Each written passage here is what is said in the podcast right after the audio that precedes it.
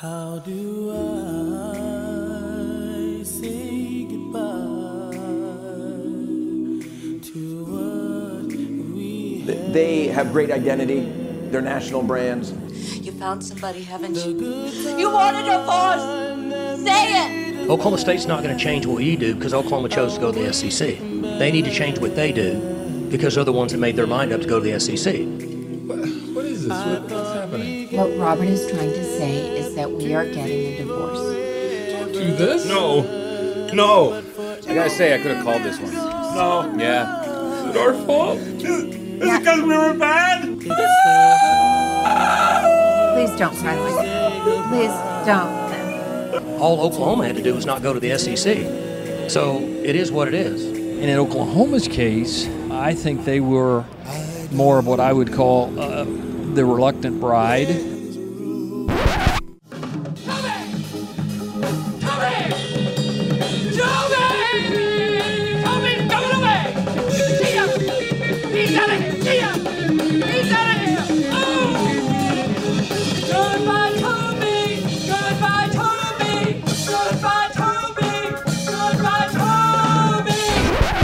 Financially, it's the only responsible thing to do. Uh, bottom line, we carried the league financially.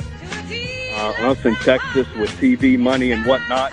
We accelerated Texas and OU withdrawal, which was a win win for all parties. It's time for one last countdown and a final ride with the Big 12. Don't cry because it's over. Smile because it sucked. We kicking this on we kicking this thing off. Here we go, live from the Palace in Piedmont. It's the T Row in the Morning Show Top 25 Countdown, brought to you by Carter Jennings Law. Now, with today's team, here's the voice of the Sooners, Toby Rowland. It is time for the countdown. We are two thirds of the way through this thing, folks. Going all the way to number eight today in the most inaccurate and unnecessary top 25 college football ranking in America. As always, we like to remind you of the teams so far, just in case you are just now joining us. We started uh, over three weeks ago now at number 25 with Texas Tech. South Carolina came in at number 24. At 23, Drake Maye and the North Carolina Tar Heels were our 23rd ranked team. They get the Gamecocks in week one in Charlotte. Then it was Texas A&M at 22. Have you watched the Johnny Manziel documentary yet? Not yet. I've seen the preview of it and stuff. It looks pretty good, but I've not watched it yet. I enjoyed it. It is, I don't know if I'd say shocking because it's pretty much exactly what you expected from Johnny Football. Uh huh. But yet at the same time, you're like, I mean, this kid, it's, it's sad. It's really sad. Like he just had no ability at all to discipline himself. Right. He just, you know, he just wild, completely just didn't control. care. Yeah. He didn't watch any film. He didn't. He just didn't try. He all he cared about was partying and being a frat boy. So it's sad. I mean, you know, in a Texas A&M way. Arkansas 21, Kentucky was at 20, Ole Miss at 19, at 18. Those Texas Longhorns were our 18th ranked team. Quinn Ewers, like Morgan Wallen, has shaved his head. TCU 17. Don't upset the girls that are listening today. I know. I'm sorry, Stop ladies. it. Washington was at 16. The purple run continued with Kansas State, our 15th ranked team. We went out west again, then to Oregon at 14. At 13, ah, that fight song, Teach. Come on now. Notre Dame at 13. Sam Hartman there to lead the Irish this year at quarterback. Penn State 12. The Sooners came in at number 11 for us. USC 10. And yesterday at 9. The Utah Utes were our number 9 ranked team, the two time defending Pac 12 champions. Bill Riley joined us to talk more Utah football. Will Cam Rising be ready for the season opener or not? That's the question in Utah. Which brings us to today. The number eight ranked team in the T Row in the Morning Show Top 25 College Football Countdown is the Clemson Tigers. Come in at number eight. Hold that tiger. Clemson, our number eight ranked team out of the ACC. One of the two big boys in that conference this year expected to contend for the crown. Clemson coming off a disappointing 11 and 3 season. That's where that program is right now. They started like gangbusters, but finished rough. Uh, in the final, well, they lost three of their final six, including getting blown out at Notre Dame. Final season or final game of the regular season lost to their rivals, South Carolina. And then they took a pretty good drubbing in the Orange Bowl at the hands of Tennessee. So that caused some changes. Most notably, they went out and got him a new play caller in Garrett Riley. They stole Riley from TCU, and he will now be calling plays for Cade Klubnik and that sporadic Clemson offense this year. We saw Klubnik a little bit last season. He came in with all kinds of praise and had some moments where he flashed. There's our favorite word again. But also had some moments where he looked pretty average, and that included the Orange Bowl. But he's got talent, and I do think probably is going to be better than DJ Uiagalelei, who has now headed out west.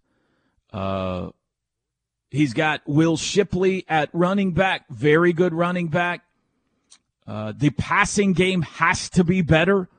That's been a problem for Clemson in the last two or three years.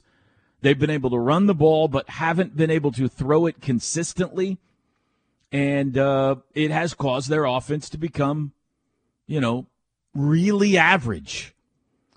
They do return four of their five offensive line starters, so that's good. And it is intriguing to see what Garrett Riley brings. I think you got to believe they're going to be better. How much better on offense, I don't know. They're going to have to be significantly better to contend for a national championship, but their defense will likely be good enough that they will contend for the ACC championship, even if their offense is only a little bit better. Uh, the defense lost Brent Venables a couple of years ago, but they've still played good football and they've got tremendous talent there. Uh, might have the best linebacking duo in the country in Barrett Carter and Jeremiah Trotter. They've got a three time All ACC defensive tackle as well up front in Tyler Davis, probably going to be a four time after uh, this year. They've got a sixth year defensive end in Xavier Thomas, who is a force. They've got a star in the secondary in Nate Wiggins. Really, every level of the defense, Clemson is talented, well coached, and formidable. They will be very good on defense. The question for Clemson this year is how much better can Garrett Riley make them on offense? And with Cade Klubnik now taking over 100% of the time, can Clemson get back to playing the kind of the football they were when they were winning national championships not very long ago? It's an interesting schedule. It's an ACC schedule, so it's not uh, overly daunting, but there are road bumps and an interesting opener. They get the Monday night opener on September 4th. Clemson on the road at Duke. Now, they'll be favored in that game. Duke is not in our top 25, but they're not a bad team. Tricky for a season opener when you're trying to probably put in a bunch of new stuff. I think they win it, but it will be an interesting opening Monday night game. The next two are layups, and then the battle for the ACC this year, the biggest game in the conference, will be Saturday, September 23rd. Clemson and Florida State. The game is in Clemson this year. Two top 10 teams, the two favorites for the conference, go head to head in week four of the season. After that, potentially tricky trip to Miami in October. It's really a three game stretch there at Miami, at NC State, Notre Dame at home. All three of those are potential stumbling blocks. And the fact that they're back to back to back will be difficult. No break in between, no bye weeks there. At Miami, at NC State, Notre Dame. They close out the season once again with their rivalry matchup against the Gamecocks. This time it will be at Williams-Brice Stadium in Columbia on the road. So, I mean, Tej, you look at that schedule and you say, what games are they underdogs in? Uh, I don't know if they are as of right now. Like they get Florida we'll State at Florida home, State. It's at home though. Yeah. probably a slight favorite. Notre Dame Notre will be Dame tough, but that's well. at home. South Carolina on the road. I don't know. We'll see at that point. But there are enough potential stumbling blocks that I think it's likely they lose at least one, maybe two somewhere along the way. They will play for the ACC championship. If Garrett Riley can flip the switch for them immediately and this offense becomes dynamic, they're a contender for the playoff and a national championship. But put me in the see it to believe it. I think they're good. I'm not sure how much better the offense is, and I'm not sure if they're better than Florida State. Clemson at eight, too high, too low, or just right. Clemson fans are hoping you're too low. Um, if not, they may have to start be looking to uh, see where the direction of their program's going. I think you've got them just right. I don't know how fast they'll flip that offense with Garrett Riley. I think they'll be improved. I don't know how quickly he'll get them to be in a uh, a much better offense, high scoring offense. So I'm going to say you've got them just right, but I think potentially, man, if they don't click right away on offense and things don't work out any better than what they were doing last year, they could potentially be a four loss team, and they would be sitting outside, obviously, the top 10 at that situation and, and be much, uh, uh, you know, probably sitting 15 to 20 somewhere in there as a three or four loss team by the end of the year. So I'll say just right based off the fact that I think Riley will improve them but they're a, they're a question mark. I don't I don't know that it's flipped so quick or that they bounce back so much this year that they're a national title contender. So I'm going to say you've got them just right. Yeah, just outside, just outside the main contenders in the mix for a while. They'll be in the discussion. That North Carolina game will probably have some big consequences. Same with South Carolina at the end of the year for them. Um, so I'll say you've got them just right. I'm a little colored by you know, when I saw Clem, when I saw Klubnik last year, the few occasions that I saw him, he didn't look that Didn't look great. impressive. Right. I know he is very highly thought of, and the experts feel like he can be a star. If he is, and maybe that'll be the case, maybe a year under the you know his belt, and he's the man now. He comes out throwing darts everywhere, and he he loves what Garrett Riley's offense looks like and how it fits him. And I mean, if that's the case, watch out. This could be a, a really dangerous team. But I guess we'll see, right? I guess we'll see. Clemson at number eight. Don Munson has been on our show every year on the Clemson Countdown, play-by-play voice of the Tigers. Very nice man. He will join us at 7:35 to talk more about Dabo Swinney's ball club this year. That's at 7:35 this morning. We'll take a break. We'll hit the Knippelmeyer Chevrolet text line next 405-651-3439 if you want to shout at us today. We are 17 days away from the start of the Sooner football season. Back after this. Talking Clemson football today, and we welcome in friend of the show, play-by-play voice of the Tigers, Don Munson. Don, good morning to you. How are you today, sir? Toby, I'm good. Maybe about the only people that appreciate you playing that Tiger Rag music, maybe the Venables family and Skowski that are out there. That that may be about it. we all love a good fight song. We we, we do have a bunch of tigers uh, running around Norman here, so that's fun. Hey, I want to start with just kind of the conference stuff, and then we'll get into this 2023 Clemson team. But I mean, it seems like we've kind of passed the deadline, and, and maybe things have calmed down a little bit here in the ACC.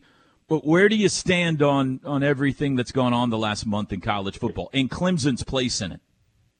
Well, one, if you believe the legalese, we're done for about 22 months, at least before anybody can leave uh, the Atlantic Coast Conference, because obviously now August the 15th of next year becomes the next date that uh, that you have to announce if you're going to leave leave the league. But so it puts a 22 month uh, window that is out there.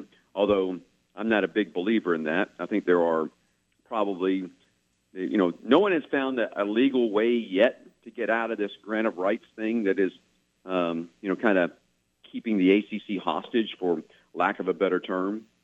But I, I'm a believer, to, Toby, that you know, as as much chaos as we've seen, I think I think the greatest chaos is still to come. I, I really do. I I think there's just going to be a tremendous five years from now that what we see, that what we know today, is going to be completely different. Just just completely different. I'm, I can easily see.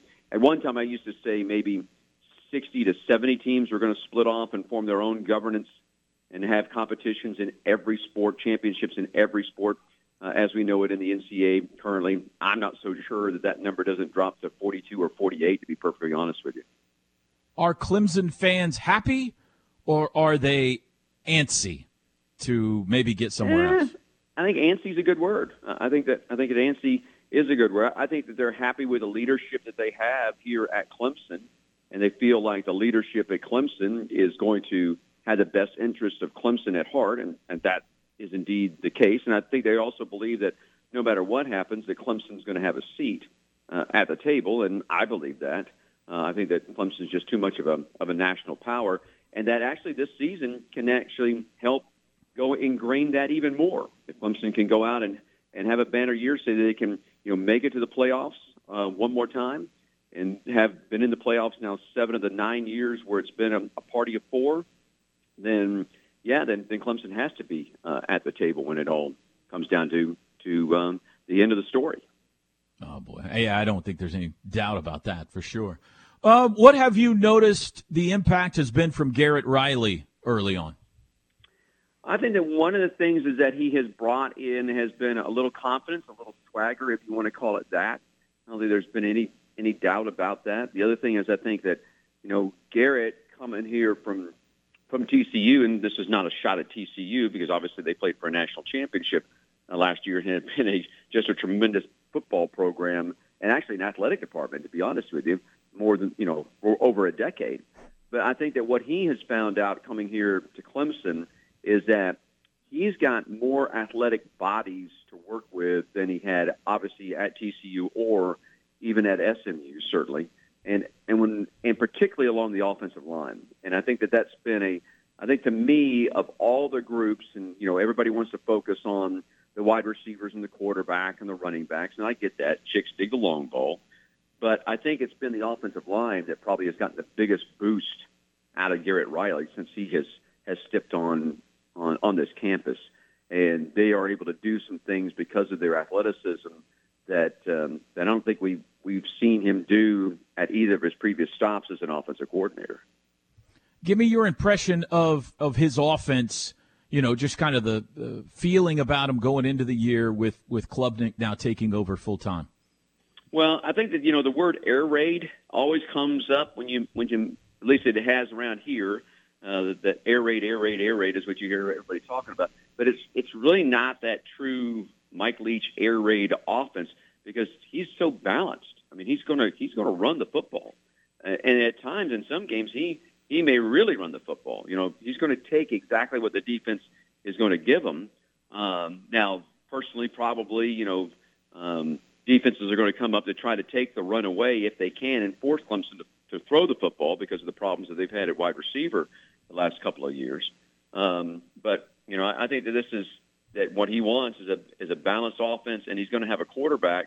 I think they can absolutely give that to him. You know, it won't shock me to see Klubnik this season. You know, throw for say maybe 250 a game if he can throw for better than two touchdowns a game. He's going to run the football some. He's going to he's going to run the ball. You know, maybe 500, 600 yards, and if he can put up say eight touchdowns on the ground uh, as well, what he does then sets everything else off. Uh, we'll set the running backs off. We'll set the, the wide receivers off. We'll set the tight ends off because you know I think that the, that the quarterback does play a big big key in what he wants to do offensively. Do you feel like they have found an answer or some answers at wide receiver? I think that there are answers, and I think they have found them. Now it's just a matter of keeping kids healthy and watching them go out and do it. We there's a kid named Adam Randall uh, that is that is here that probably nobody in college football knows right now. He he played coming off of an ACL injury last season. Well, this kid's 6'4", 227 pounds. He reminds me a lot of Mike Williams, uh, who was here at, at, at wide receiver, but he can he's faster than Mike. Now, the question becomes, is he, you know, Mike Williams would take a 50-50 ball and he would turn that into an 80-20 ball, maybe even a 90-10 ball, because he was one of the best that I've that I've seen in the college game of once that ball hit the air, of going and attacking it and saying, that's my ball. Um, and of all the wide receivers that we've had come here through Clemson, I'm not so sure that if, if I if you ask me to pick first, that I take Mike.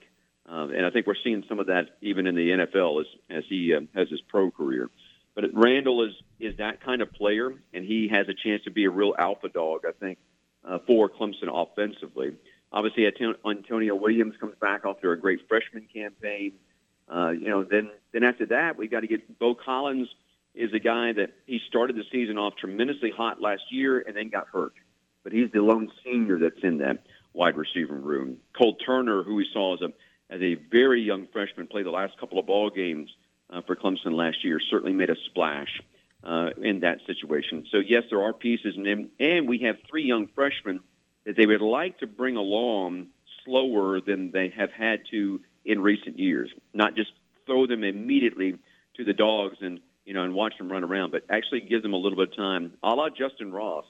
You know, Ross when he was here, Toby, if I think everybody think that Justyn Ross just came right out of the box and was ready to go. That wasn't the case. You go and look at his freshman year. He didn't make an impact until the ACC championship game, the Sugar Bowl game, or excuse me, the Cotton Bowl game against Notre Dame, and then the national championship game. It was those last three games where he made this huge splash, uh, and you know they would like to see it. I think there are a couple. There are a couple of, of wide receivers that are freshmen that I don't know that they're Justyn Ross capable, but they're pretty capable. Well, defensively, you look at Carter and Trotter and Davis and Thomas and Wiggins. Boy, uh, you guys are loaded again, aren't you? Yeah, there's the defense is going to be should be really really good, particularly right in the middle at, at defensive tackle. I mean, they've got right now they've got six guys, maybe seven guys uh, that can play, and you know that sixth or seventh guy would be starting at a lot of other places. I mean, a lot of other places. Uh, so, and it's and it starts up front with Orhorhoro, and Davis uh, that are right there at the two tackles. Xavier Thomas comes back. You know, he, this is a kid that's been injured a lot the last couple of years. He'll be at defensive end. Justin Mascoll is a is a fifth year, sixth year guy that is out there at the other defensive end. So the thing about Mascoll, I think that is his advantage is at the age of I'm not sure if he's 22 or 23, but there'll be times when he's lining up against guys across from him that are 19 or 20 and it, you know that's that's a big difference. Mm-hmm. People don't realize how big of a difference that is, and that is a big, big difference. And he's you know he's 260, pretty heady player, so they got some chance. Now they they don't have that depth at defensive end maybe uh, that that they need, but uh, it'll be interesting to see how Wes Goodwin goes about piecing together this stuff. And and uh, the linebacking core, you're right, with with Trotter and Carter and a kid named um, Woodaz. Uh, I'm, I'm just telling you, those three guys are about as good as they come in the country. Interesting schedule. Uh, game of the year will be on September 23rd when Florida State comes to town. Of course, you close with the Gamecocks on the road. Got a nice little three game kick there in uh, October and November where you go to Miami, to NC State, and Notre Dame comes to town. But right. this opener, this opener on Monday night uh, at Duke, uh, any concerns there? That could be a little tricky. Oh, I don't think there's any doubt. You know, Duke is a Duke is a club that uh, you know they they uh, they did some things last year, and they got a majority. What they have 17 starters coming back, including uh, the starter at quarterback, who who put up some really good numbers.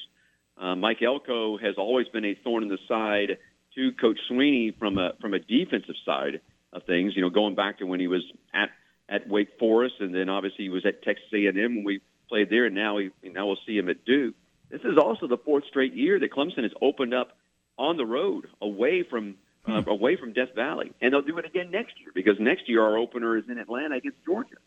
So uh, you know, I think that, Coach Sweeney eventually would like to see, hey, can we open a season at home, uh, please? But um, that's obviously not on the drawing board this year, nor nor next year. But he's also a guy that's you know not afraid to go and play games like this. I don't think he's very happy about playing on Labor Day, to be perfectly honest, because it's such a short turnaround. uh, when you have to come back and play play the next Saturday. But you know, it is what it is, and he'll go play. Monday night, September 4th, 7 p.m. It's an ESPN game. Clemson at Duke, and then the Tigers off and running from there. Don Munson, play-by-play voice at Clemson. Don, we always appreciate it, but have a great season.